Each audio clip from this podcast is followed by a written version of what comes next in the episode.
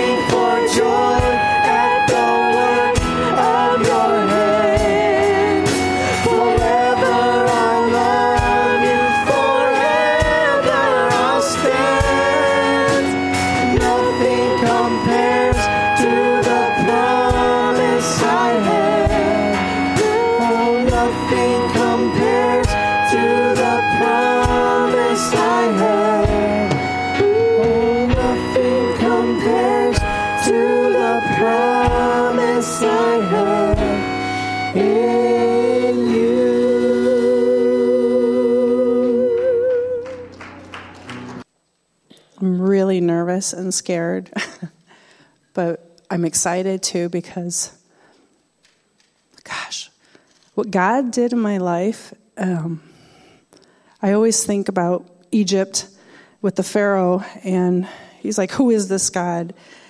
Um, when Moses came to him, and God was bombarding him with, This is who I am.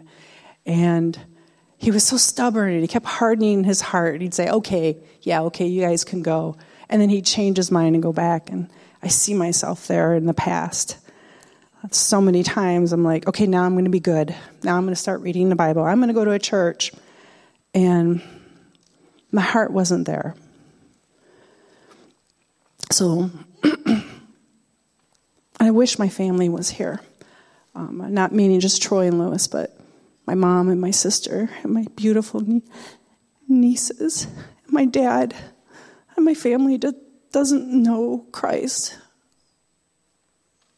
I wish they were here right now so they could know the truth. See, when I was little, I didn't have a problem believing in God. I didn't have a problem believing in Jesus. And I even had a conversation with God and I was so little. And they were talking about evolution in school. And I was, and I, I remember it, it had to be spring or summer because I was looking up at the sky and it was so blue, and I can remember the clouds. I said, "How do I know you're real? How do I know you exist and we're just not some monkey?" And I heard clear as a bell, love. And that was it. That was the entire conversation. And that was enough for that little girl to believe in God all her life. I held on to that because it, it made sense to her. That was why God exists. I mean, that was my proof. I wouldn't know till now, later, how, how that was proof, but I, I know now. And leave it to God to just give you one word, and it just unlocks everything. But I didn't know Jesus um, bless my mom's heart. She's she's Catholic, and she tried to raise us Catholic, and it was so confusing. I remember asking someone, "Who is Jesus? Is he is he a shepherd? Is he a carpenter? Is he a fisherman? Is he God? Who is he?" And I didn't get an answer. And I said, "Well, if we're Catholic and he was Jewish, why do we worship him?" And if he was Jewish and not Catholic, why did the Jews kill him? No answer. So I was confused. I didn't know who he was or why I was supposed to love him. But I wanted to love God and I wanted to believe in God because I wanted to, I wanted to be good. But I wasn't good. And I can see the enemy in my past trying so hard to tear me away from the faith that little, that tiny little mustard seed of faith that that little girl had, knowing that he existed. And I can see the enemy using people to hurt me. Because very young, there was men that took advantage of me. Because at very young age, my mom took me on a walk and she told me that wasn't my real father. And I knew that. But for some reason, she had to tell me that my real father didn't want me, that he was mad, and that he knew that when once the baby came along, she wouldn't be happy and everything was going to be destroyed. And be careful what you say to your children because I see what that did. Because at that same moment, my relationship with my dad fell apart. Um, he he started drinking more and more, and he became more and more violent. And I saw him with my little sister, who was his biological daughter, and I saw a gentleness, and I saw a resentment towards me. And I just wanted that father's love, and I didn't realize there was a father who loved me. And I went to other men for that love. And the two, the the people that took advantage of this little girl. I thought that was love.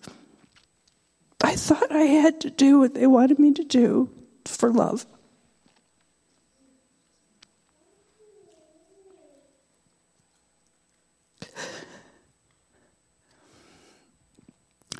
And girls, that's not love. Don't let a boy take away from you what's precious. Don't let them tell you you have to do this because this is love, because that's not love. Because if they love you, they won't make you do those things. If they love you, they will respect you and they will see you as the beautiful creation that God made you. Because you're so beautiful and you are you are so holy and you don't even know it and you think you're dirty and this is the way you got to be treated. Okay. So my emotions ruled my life after that. Everything I did was because you did this to me, so I'm justified to do this because I'm hurting. It's okay that I do this. I'm sure many of us have been there. You hurt me, so I can do this. And Troy and I got in that vicious cycle with each other. Um, he, back and forth, we would hurt each other, and we didn't even realize we were doing it. Um, and it got to the point where things got so horrible between us. And um, I went, so I went outside our marriage. And I thought I was finding someone that would love me again. Um, and of course, it hurt Troy. And he said he forgive me, but at night the anger would build. And he and I just needed to run and I started dropping hints that I'm leaving you. I can't deal with this anger. I need to leave you. And he started a fight on purpose. I'm, I'm, not trying to throw him under the bus. I'm like, he's, he, I hurt him. Um, and he, he used, he said something that was really horrible. And I said something really horrible back.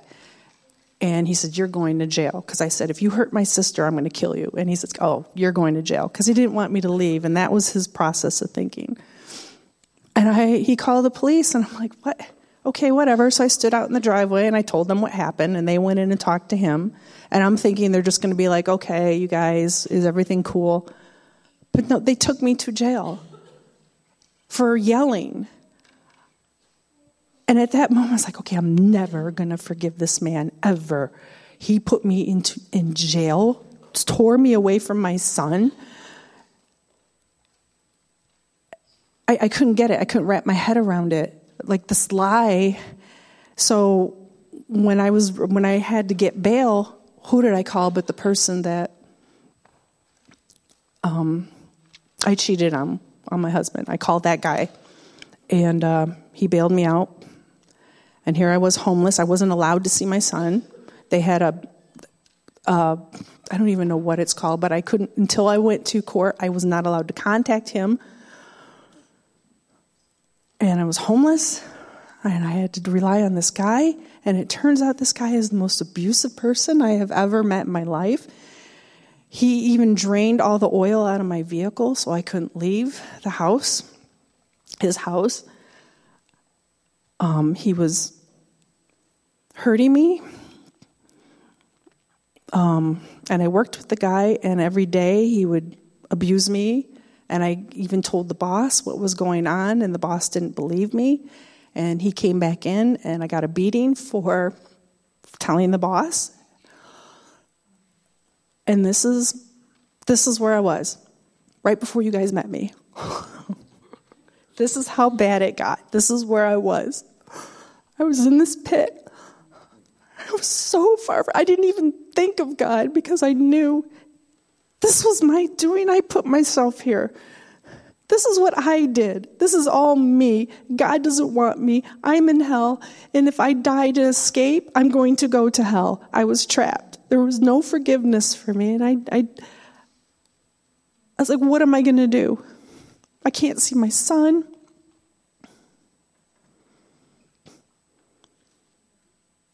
So low, so far, so alone. I have never felt that alone in my life. And Troy sort of was trying to get back together. But I would keep bringing up, why'd you put me in jail? Well, why'd you do this? Well, why did you do that? And it would start that whole cycle all over again of unforgiveness. Well, let's skip ahead a little bit. I started bringing a tape recorder to work, and I finally got on the tape recorder this person yelling obscenities at me and hurting me.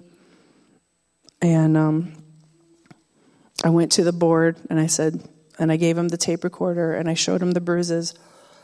And um, they didn't fire him. He only got two days suspension because he said, well, because he was a liar. I don't know what he told them. And um, they asked me, why, why don't you call the police? Because I was terrified because he threatened my family. He threatened retaliation. Um, nobody would believe me. And so through that, I was able to start talking to Troy, and I told Troy somewhat what happened. There's stuff he doesn't he doesn't know how bad the abuse was with this person. Um, and I started sort of dating Troy. We started getting back together and talking, and um, and then he told me about the church praying around him for a marriage. I'm telling you, if you guys didn't do that, I wouldn't be here. Because I know it changed him. And it softened him because I started talking to a person that was different. And I noticed it, and I was so scared. Even though I was back in the house, I was terrified every day. It was like I was expecting him to go back there. And then he got me to start coming here. And I was terrified, all you guys. I was terrified you knew who I was, you knew what I did. And I was so ashamed.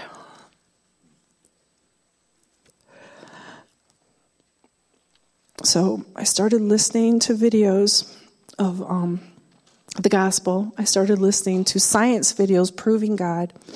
And I started realizing the truth about Jesus. I was finally learning why Jesus had to die. I realized that I could be forgiven.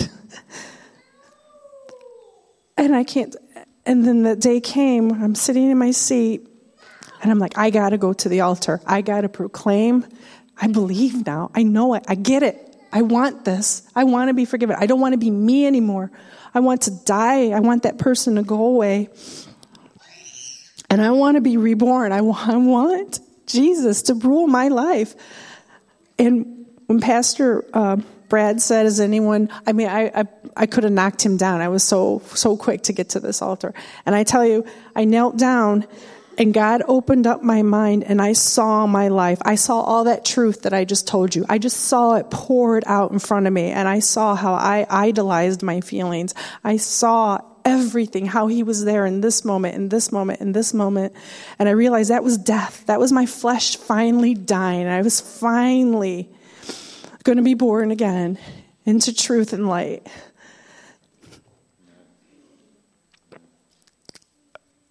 And don't be afraid to come up here and pray. Let me just say that. Because if anything, when you feel someone come behind you and put their hand on your shoulder, and you feel that love and you still have i still have a little bit of that shame in there. There's still a little bit. I mean he's rooting it out. Every now and then a memory will come back and i wish i could just shake my head like an etch a sketch you know and just erase it. But then i realize like the woman that was crying at jesus' feet and bathing his feet with her tears and wiping his feet with his hair her hair. And he says to the pharisee she has been forgiven much so she loves much. I see myself there. And no matter the eyes looking at me and judging me, Jesus is looking at me with love and he's saying, You're forgiven. So, thank you very much.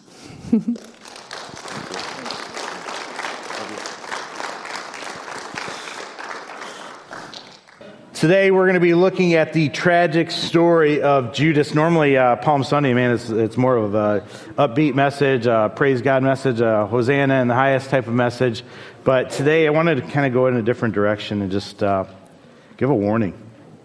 I think a case could be made that uh, this man did probably the worst thing that a human being could ever do.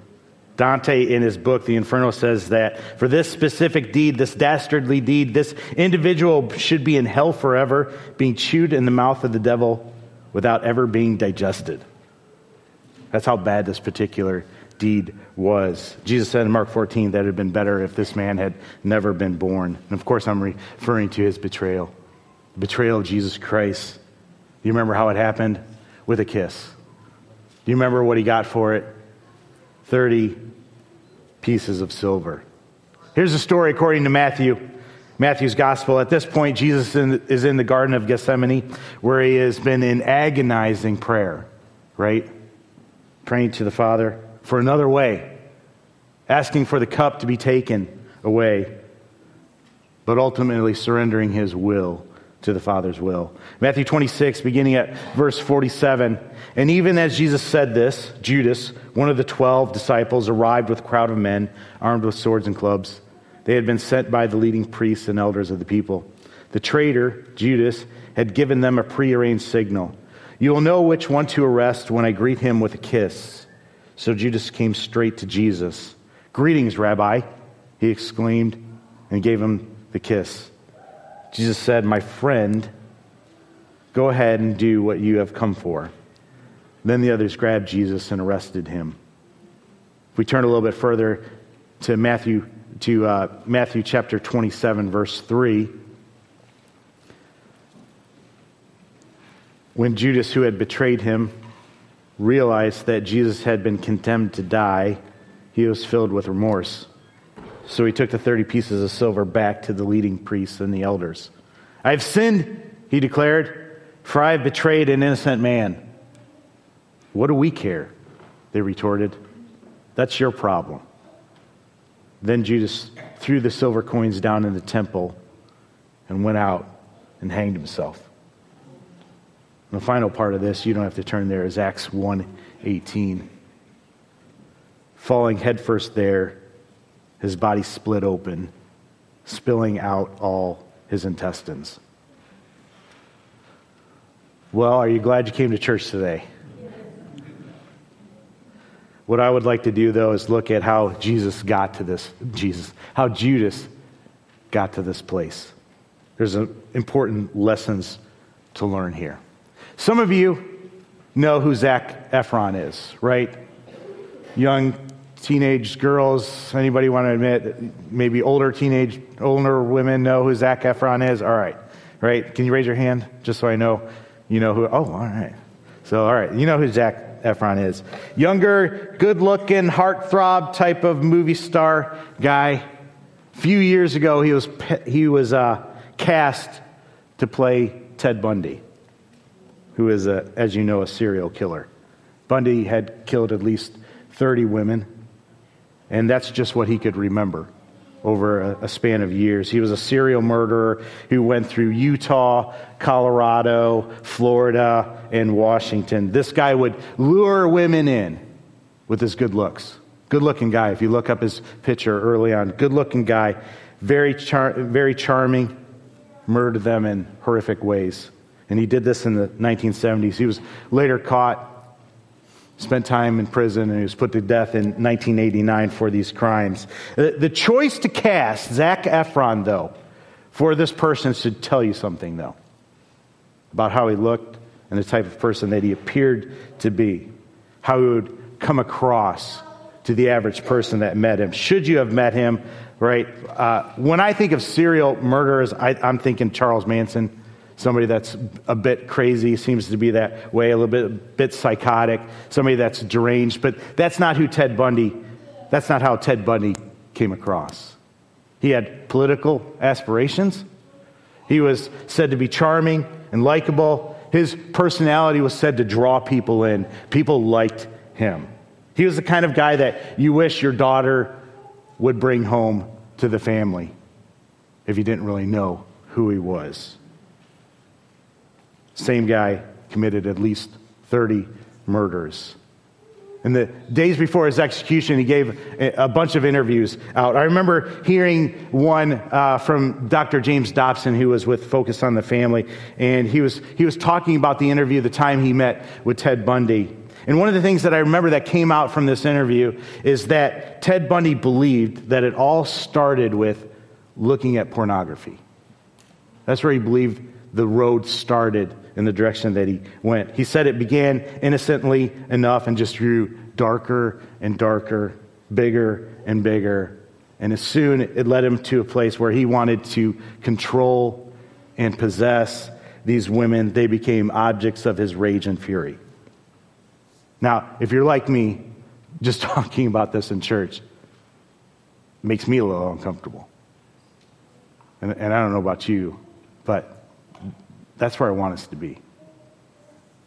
I, I want us to be uncomfortable today because sin is never something small. Sin is never something to be taken for granted. Never, sin is never something to be underestimated. Sin lies. And it tells you that if you do this, it's no big deal. That's what it tells you every time. It's just something small. It's going to make you happy. It's going to make you feel good. And that might be true for a moment. But sin has a desire of itself. It desires to get bigger.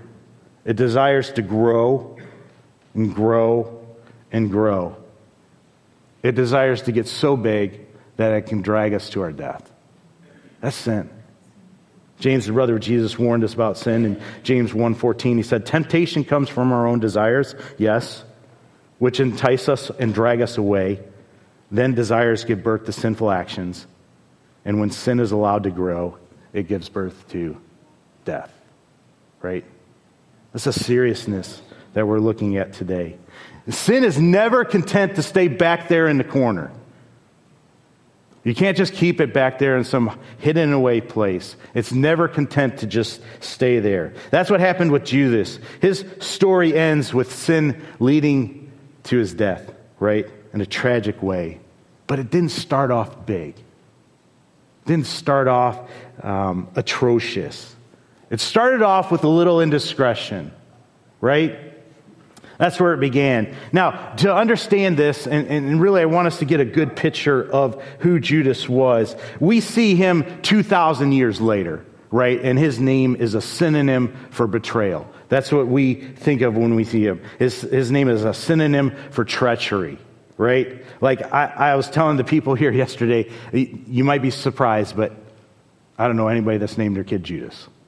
Christian, non Christian, Everybody knows the name Judas and has these thoughts about him. I went on this website that has every name in America for the last over a hundred years. And so I just started putting some in. I put in my name, James, all right? Uh, and, and it graphs it over, over time. And so the name James starts off pretty strong, gets stronger, peaks about the 1940s, and then it's been downhill ever since. Uh, yeah.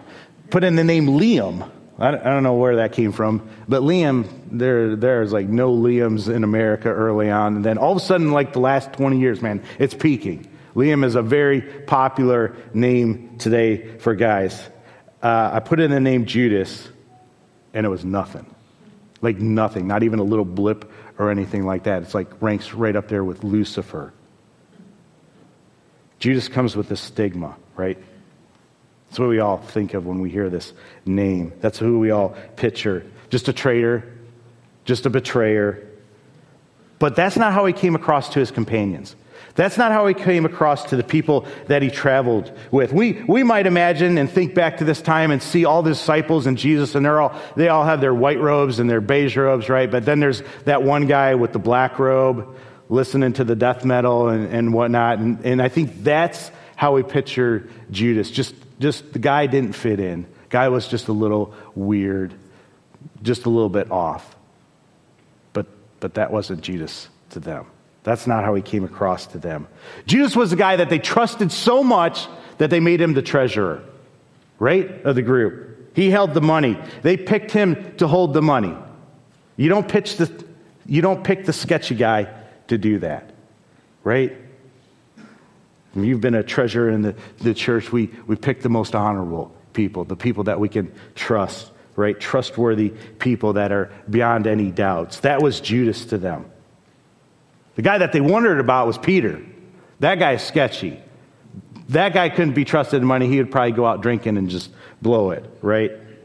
Give it to Judas to hold on to. John 13 tells about the, the Last Supper, the night when Jesus and his disciples are eating together right before he would be crucified. And, and Jesus was deeply troubled at this point. Do you remember? He says, I tell you the truth, one of you will betray me. And they didn't have a clue who that was, right? Nobody stood out to them. They wondered who that was. Peter, the scripture says, nudges John and says, Ask him who it is, right? And so John asked Jesus, Who is it? Lord, who is it? And Jesus tells him, The one that I dip this bread and, and give to you.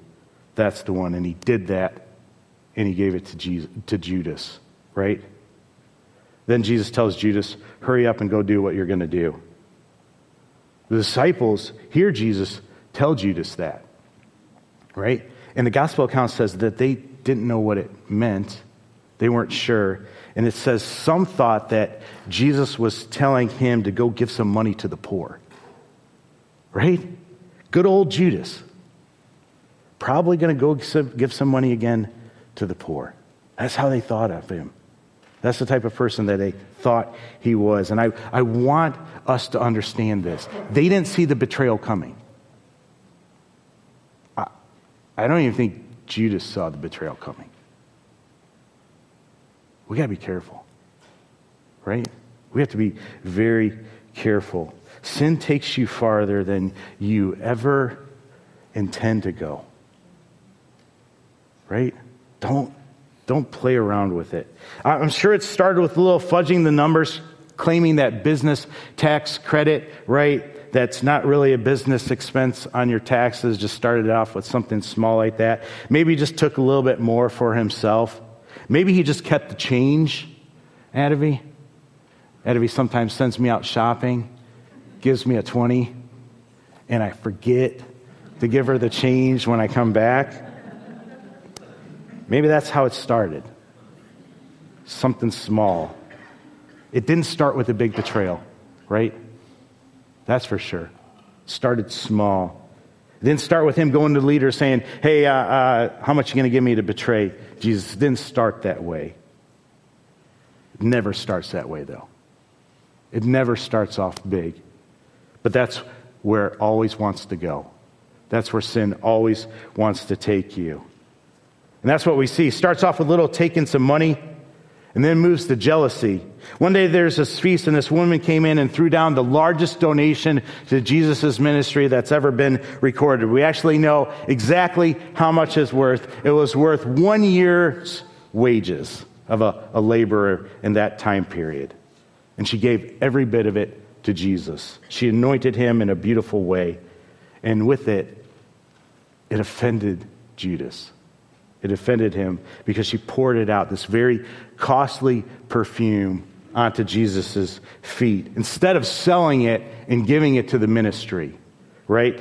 You see, if she would have done that, then he could have taken a little bit. He could have put a little bit in his pocket. He was jealous. He wanted something that wasn't his.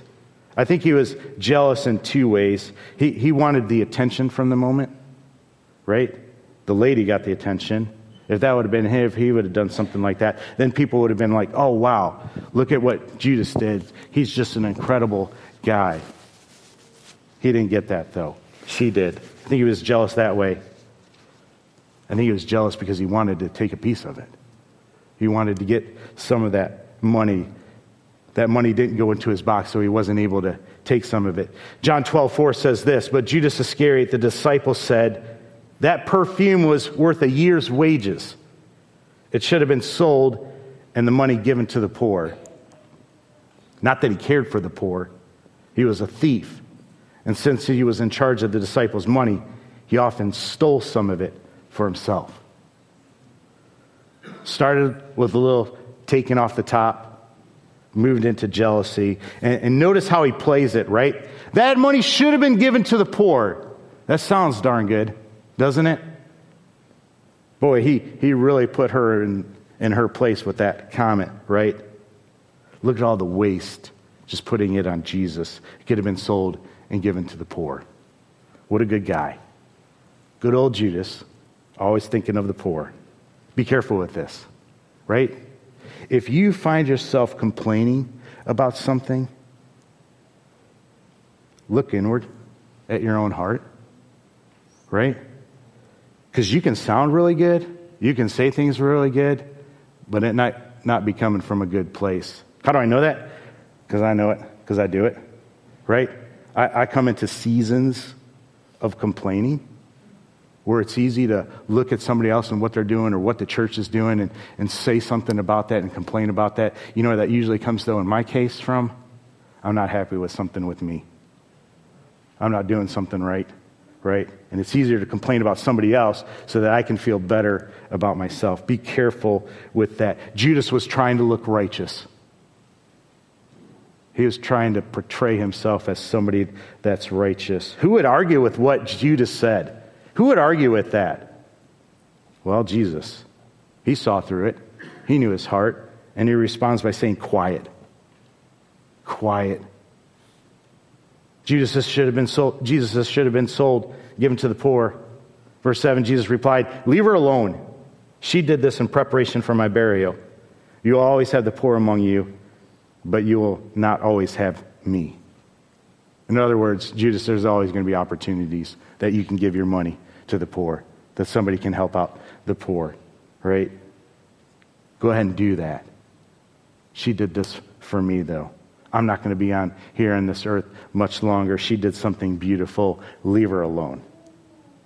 Now that stung for Judas, and that led to the next phase of his journey, where he went from impropriety, a little stealing a little bit, to jealousy, and now he's at indignation. That's where he's at. Indignation, feeling like I was right. Here's the thing he probably convinced himself that he really believed what he said. He probably convinced himself that he really cared about the poor. Probably that was when his mind saying, but, but Jesus called him out. Jesus embarrassed him. How dare he put me in my place in front of my friends? Right after Jesus criticizes Judas for commenting on these women's gift, immediately Mark's gospel picks up the narrative with the word then. Mark 14:10. Then Judas Iscariot, one of the 12 disciples, went to the leading priests to arrange to betray Jesus to them. They were delighted when they heard why he had come, and they promised to give him money. So he began looking for an opportunity to betray Jesus. You see what happened? Jesus said that he wanted, Judas wanted to take some of that money that was going to come in.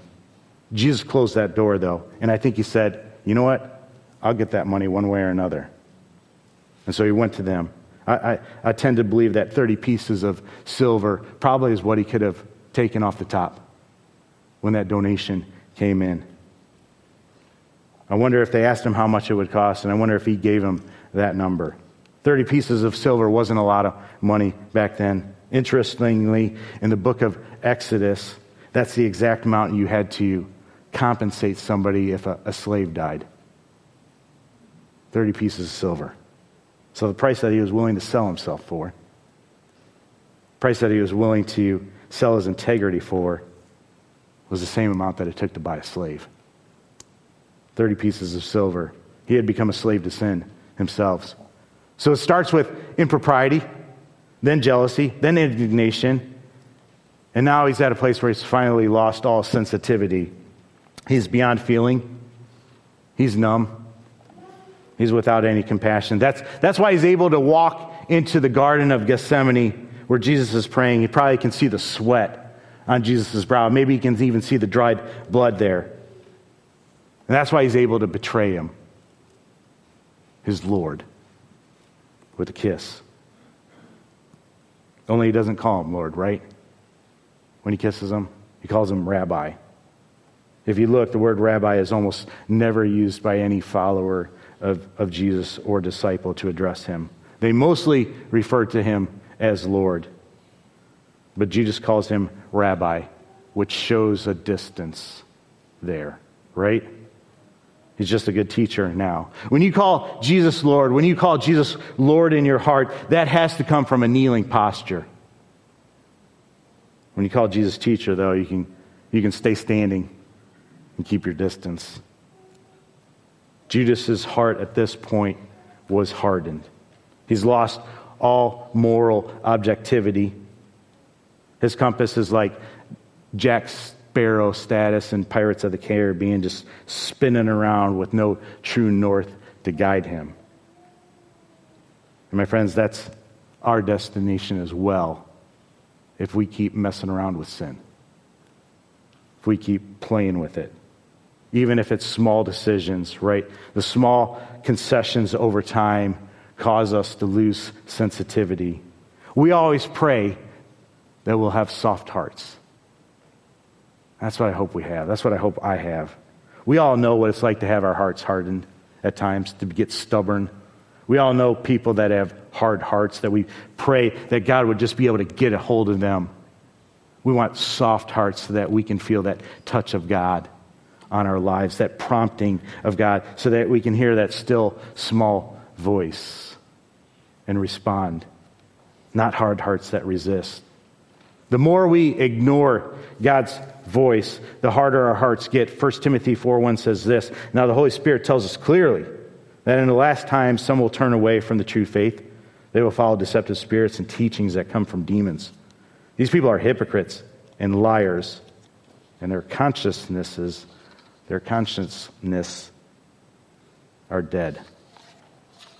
Another translation said that their consciousness says, why am I having trouble with that word? Are seared like with a hot iron. Your conscience, through misused, repeated misuse, repeated neglect, following false teachings and spirits, can be burned with a hot iron, can be cauterized, making it hard to hear the Holy Spirit. Be careful, right? That's scary. We can choose to harden our hearts or choose to do things that result in the hardening of our hearts. It's like in the book of Exodus that Adria is talking about and the 10 plagues. Several times after those plagues, the Bible says that Pharaoh hardened his heart. Pharaoh became stubborn. He hardened his heart. He hardened his heart again. Pharaoh ignored God, ignored these miraculous plagues that should have woke anybody up, right? And then it starts saying that God hardened his heart. And that should scare us right? It's like there's a point where we keep ignoring God, that God just gives us what we want. You want this? Take it. And gives us over to these things. This should give some of us chills when it comes to sin. Right? I don't know what you're messing around with, but that should give you some, some serious consideration. This should be the last thing that any of us want that we would reach that place where God says, Here you go. Don't miss the opportunities to repent. This today might be an opportunity for someone.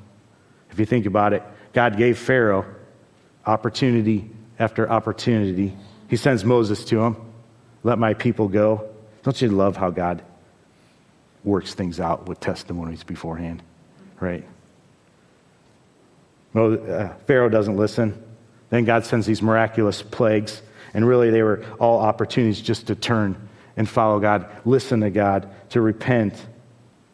And I see the same opportunities, though, in Judas's life, in Judas's story. I mean, can you look and see God's grace that's offered to him time and time again in these stories? Jesus knew that this betrayal was coming. He knew it. He knew exactly who was going to do it. And he still offers him grace time and time again. That's our Lord. That's our Savior. That's the character of our Lord. And that's what I really want us to focus in on today. Wasn't it grace that was given when Jesus washed his feet? Wasn't it? Right after Jesus meets with the chief priest and agrees to betray Jesus, said he was looking for an opportunity, looking for a time. That's when he comes back, and that's when Jesus washes his feet. He's probably sitting in that line thinking, when would be the best time? And here comes the King of Kings, the Lord of Lords. And he kneels down and washes his feet. His feet had just come from betraying him. Surely grace shown. Surely an opportunity to repent. Lord, forgive me, right? You know the story that we talked about, the story about whoever I dip and give this bread to is the one who, who will betray me. That whole thing, I don't know if you know this, but to dip the bread in something and hand it to someone was a sign of honor. That's what hosts did in meals. They would dip the bread in maybe some hummus and give it to that person. And whoever they did to, that to, they are honoring them above everybody else at that place. Surely grace given. Surely an opportunity to repent. He told them that he knew one of them would betray him. Jesus had to know he was talking about him. He had an opportunity to see that honor that was given and to repent and say, I'm sorry, right? But he didn't. Even when Judas shows up in the Garden of Gethsemane, how does Jesus address him? As friend. That's what he says, friend, right? Our God keeps the door open for us to repent, for us to turn to him to the very end. There's opportunities, and, and his story is so sad because he, he misses them. He wastes them. And he only, in the end, has himself to blame for them. This ended in despair, but it didn't have to, right? Jesus was kind to him, even though he, he knew what was coming. He looked at him right in the eyes when he's down washing his feet, right? Called him friend even though he was there to betray him. I know he would have welcomed him back. How do I know? Because he did it with Peter, right? At the same time, Judas betrays Jesus. A little bit later, Peter does as well. Doesn't he? Peter betrayed him. He swore to God and he called down curses on himself, saying, I don't even know this guy, right? He betrays him. And yet, Jesus restores him fully. I know he would have taken him back because he's always taken me back. He took Adria back, right? My friends, grace is available to us today. Don't miss it like Judas did. Pray that your hearts are soft. Pray that your friends' hearts are soft. Don't reject it. If you're playing around with sin, can I just tell you, squash it when it's small. Squash it when it's small. It's much easier to squash a seed than it is to remove a tree. If you ever cut down a tree, you know how hard it is. You know how hard it is to get that root system out of there. Sin starts off small as a seed in our hearts. Don't let it take root. Don't let it grow. I preached about redwood trees in the past, right? They are the largest trees in the world. I kind of have this thing about redwood trees. They can grow to be 370 feet tall. They're amazing. I mean, it's ridiculous how big these trees can get. And the girth on them can be 20 feet wide. I love redwoods. I actually ordered this kit right here. Uh, you can grow a redwood. 10 bucks on Amazon if you're interested. Red wood trees have a really low germination rate, like 2%. This thing says 100% guaranteed. That's a pretty darn good percentage, right? 100% guaranteed to germinate. Just add water and sunshine. I figure we got a couple weeks in July that we'll have some sunshine, maybe. So I'm, I'm planning on planting it and trying it out. I opened this thing up, though. How about you? 370 foot tall tree, 20 feet girth. I expected the seed to be like this big. That's what I was expecting in here. But it's not. Here it is. I don't know if you can see this.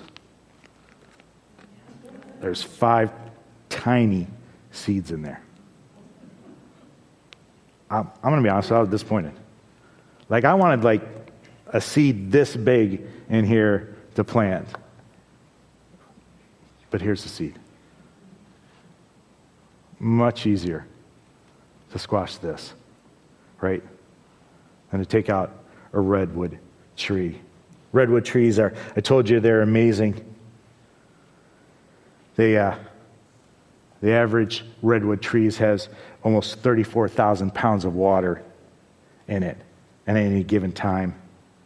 It pulls out 40% of that water from the fog that they're mostly in California where it's really foggy, right? You, you combine all that water with the bark, it's over a foot thick. The bark is over a, a foot thick. It doesn't have pitch in them. And that's why it's able to survive fires. That's why it's able to, to survive all sorts of bugs that would normally kill other trees. They can't get through that, that, that foot long thick of armor in its bark. Windstorms. They actually have a shallow root systems, very surprisingly. But, but get this all the redwoods join their root system together and help hold each other up, help hold each other up standing when the winds come. My point take it out when it's small. Don't let sin grow in your heart into a redwood tree, right? Don't let sin take root. Don't compromise the small things. You can't. Somebody on here might want to go have a drink tonight. Don't you dare. Somebody might get frustrated with your spouse and want to look at porn tonight. Don't you dare. Don't let it get root. Don't think it's small. Sin wants you dead. Sin wants you dead. Last takeaway that I want to leave you with is that this, this thing that I noticed, it's being associated with Jesus doesn't guarantee that you're a follower of Christ. Being associated with Jesus does not guarantee that you're a follower of Christ. Judas lived with Jesus three good years, right? There for all the sermons, there for all the miracles. How, how can you see all those miracles and end up betraying him? Because sin grew in his heart and dragged him in that direction. Just about every moment, every day of Jesus' life, he was there, front row seat, front row seat. And yet he completely missed out on what it meant to be an actual follower of Jesus Christ. My friends, you can come to church and still miss it. Right? You can sit out here and not know your Lord and Savior. You can just think He's a rabbi, He's a good teacher. Do you know Him? The, the story of Jesus, man, should scare some of us to death who are religious. We can't be religious, right? You have to have a relationship with God. Somebody said that you can miss heaven by 18 inches. It's the distance between your head and your heart. You can know a lot about Jesus Christ, but not know him. I know a lot about Michael Jordan, but I don't know him. I can tell you a lot of things, but I've never met him. You can sit in these chairs and know a lot about Jesus and hear the sermons and hear the testimonies and yet still not know him. Be careful. Be careful with that. Today is an opportunity to know him, right? An opportunity to repent and give your heart to him. Don't harden your heart to God's grace that's extended to you. Don't you dare. Don't miss it. Accept it. Surrender your life to it. Amen? Would you stand with me?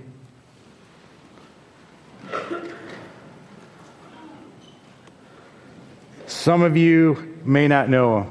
Some of you may be watching right now. You know a lot about him, but you don't know him. Can I encourage you? Just admit that you've sinned and trust him to save you. Trust him to make a way to the Father. Trust Him to restore a relationship, to give a relationship to you so that you can know Him. My friends, make Him Lord of your, over your entire life. If you're holding back on an area, let it go. If you're holding back because you like that sin, squash it. Let it go. And surrender your life to Him. Surrender your lives and become a follower of Jesus Christ. Develop that relationship with Him over time. Spend time in His Word. Let Him speak to you through it. Pray to Him. Let Him speak to you. Let Him give you that one word that you might need that day. Sometimes He gives you more, sometimes He prompts your heart. Spend time with Him. If you're playing around with sin, stop it. Confess it. That's how we squash it, right? We do it by confessing. Tell somebody what you're struggling with. Lock roots with somebody. That's a great analogy for a small group redwood trees. Those things would topple over with their small root system, their shallow root system, but they locked in with each other. You need a small group. You need a good group of people that you can feel comfortable enough to confess your sins to. People that will pray for you, that will love you, that will help you. You're always welcome to do that in here, but I can tell you it just doesn't usually happen in a group like this. You need somebody to talk to you, you can talk to me. You can talk to Pastor Doug.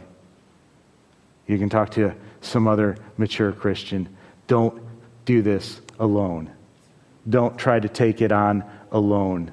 The enemy wants to keep you away from everybody else, wants to segregate you, wants to tell you church isn't important. You don't need to go to church, right? You don't need to go to church to be a Christian. Ah. I don't know why Jesus would tell us to keep on meeting together then. You need a support system. You need a church family. Make it a priority. Quit messing around with the sin. Quit doing that, right? Lay that down. Last thing I want to say is I don't care how many times you've fallen. Fall towards the cross. Right? Man, I, I dabbled in sin, was a slave to sin, habitual sin. Prayed for God to take it away time and time again. And He didn't always. But I fell towards the cross. And one day He did. One day he freed me. I don't know if I just was doing something wrong. I don't know what it is. But if you're dabbling with something, you're in bondage to something, fall towards the cross. Get a group of believers around you. I resisted that. That's probably why I stayed in that place so long. No way I'm going to tell people what I'm going through, right? And I fought it on my own. Don't do that. Get some people with you. You are not going to shock anybody here with anything that you tell them. I guarantee it. We're still going to love you, right? Thank you, Adria, for sharing, for being willing to share that. Man, it fits so good with today. That's God working that out. But I want you to know that this place, this church, man, we're here for you. Whatever you're going through, you won't shock us. We'll welcome you. We'll love you. We'll walk beside you. We'll wrap our roots around you together, right? And we'll be there. Amen? Father, thank you for today. Lord, I pray if there's somebody in here that does not know you, Father, I pray that they give you their entire lives right now. They would, they would just confess you as their Lord. Jesus, I know I'm a sinner. Jesus, I know I need you.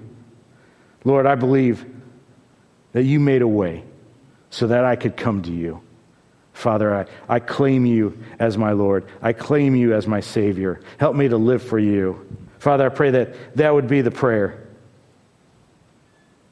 If you made that prayer, you need to tell somebody. Tell me, tell somebody else, so that we know how to walk beside you and help you out. Father, I pray if there's somebody dabbling in sin, Lord, pray that they'd squash it.